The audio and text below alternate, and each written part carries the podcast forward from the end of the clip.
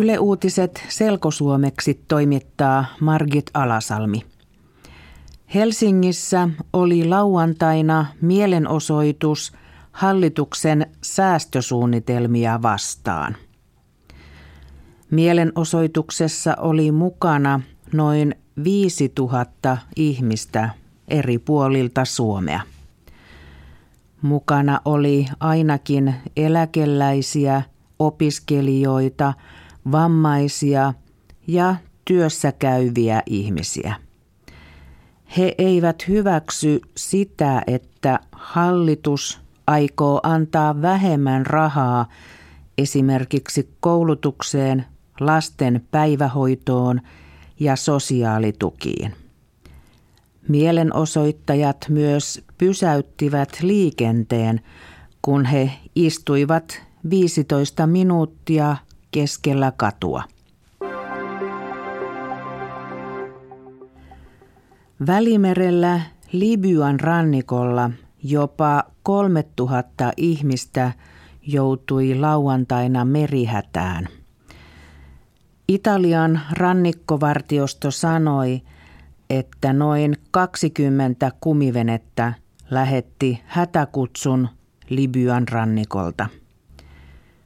Pelastusoperaatiossa on mukana ainakin seitsemän alusta. Italian satamiin on tuotu tänä vuonna yli 100 000 pakolaista ja siirtolaista, jotka on pelastettu Välimerellä. Ihmiset ovat kotoisin Afrikasta, Lähi-idästä ja Etelä-Aasiasta. Tänä lauantaina on monen 70-vuotiaan suomalaisen syntymäpäivä. Tasan 70 vuotta sitten Suomessa syntyi yhdessä päivässä 495 lasta, mikä on Suomen historian ennätys. Kun Suomen ja Neuvostoliiton sota oli loppunut syksyllä 1944, nuoret miehet pääsivät sodasta kotiin. Seuraavana kesänä ja syksynä syntyi ennätysmäärä lapsia.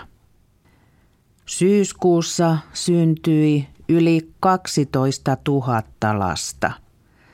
Esimerkiksi vuoden 2014 elokuussa Suomessa syntyi vain noin 5000 lasta. Tasan 70 vuotta sitten syntyneistä on elossa 372 ihmistä. 70-vuotiaat elävät nykyään hyvin erilaista elämää kuin esimerkiksi 30 vuotta sitten. Tämän päivän 70-vuotiaat ovat terveitä ja aktiivisia. He esimerkiksi matkustavat ulkomailla, kuuntelevat rockmusiikkia ja menevät naimisiin. Tutkimusten mukaan he myös auttavat paljon muita ihmisiä. Kiinassa alkoivat lauantaina yleisurheilun maailmanmestaruuskilpailut, eli MM-kisat. Ensimmäiseksi juostiin maratonkilpailu.